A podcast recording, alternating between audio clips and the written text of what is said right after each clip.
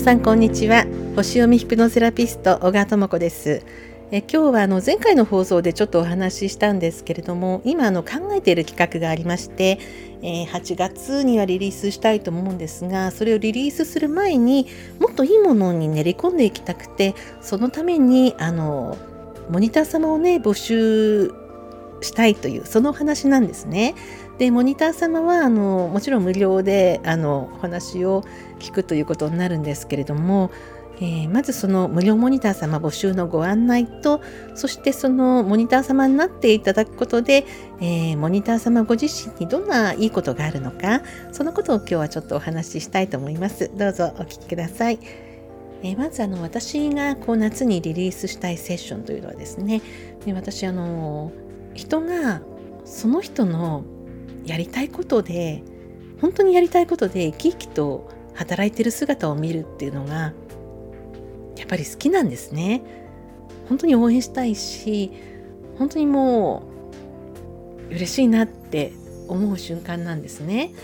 でそれには、まこれまでこう先生術ですとかヒプノセラピーをこう単発でさせていただく中で少しねあの2ヶ月とか期間があった方が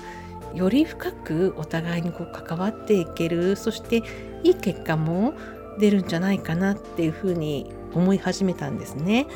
やっぱりこう一回セッションを受けてさっていうのとはまた違うのでこうじっくり取り組んでいく中での変化っていうのを非常にこうやってみたいなって思うようになりましてで今あの考えてるのが2ヶ月間の間にま、西洋先生術のホロスコープリーディングを2回とヒプノセラピーを2回、えー、2週間に1度ですね、えー、合計4回行いたい。でホロスコープを見てる中でその方のこう人生の方向性ですとか、えー、個性ですとか特性ですとか、えそういったことをこう一緒に読みながら本当に一緒に読んでいく感じっていうのをこうイメージしていまして一緒にこう星を読みながらそしてヒプノセラピーではいろんなこうブロックがあると思うんですね。こう心理的なブロック、本当はこれをやってみたいんだけれども、自分にこんなことができるのかしらとか、いや、私にはちょっとこういろいろ辛い失敗があって、もう一回トライするにはちょっと傷がとか、あるいは、あの、何て言うんですかね、本当にこの今の仕事が好きなんですと、これをずっとやっていきたいんです。ただちょっと人間関係につまずいてとかいろんなご相談あるかと思うんですね。ですからそういったこう仕事に関わるお悩みの声を寄せていただきたいなと思ってるんです。何でも話してください。あの今悩んでることをどんな種類のことが来るのか私もこう自分の頭の中だけでイメージしてるだけではあの非常にこう狭いものになってしまうのでいい講座にしていきたいと思いますのでいろんな声をお聞きしたいんですね。ですからその仕事に関わることについてあのいろんなことをね話してくださるそういうモニター様を募集しています。そして、まあ、まあ、Zoom で1時間という時間を使って、えー、お話をしてくださる中でそのモニター様のメリットっていうのは何だろうと思った時に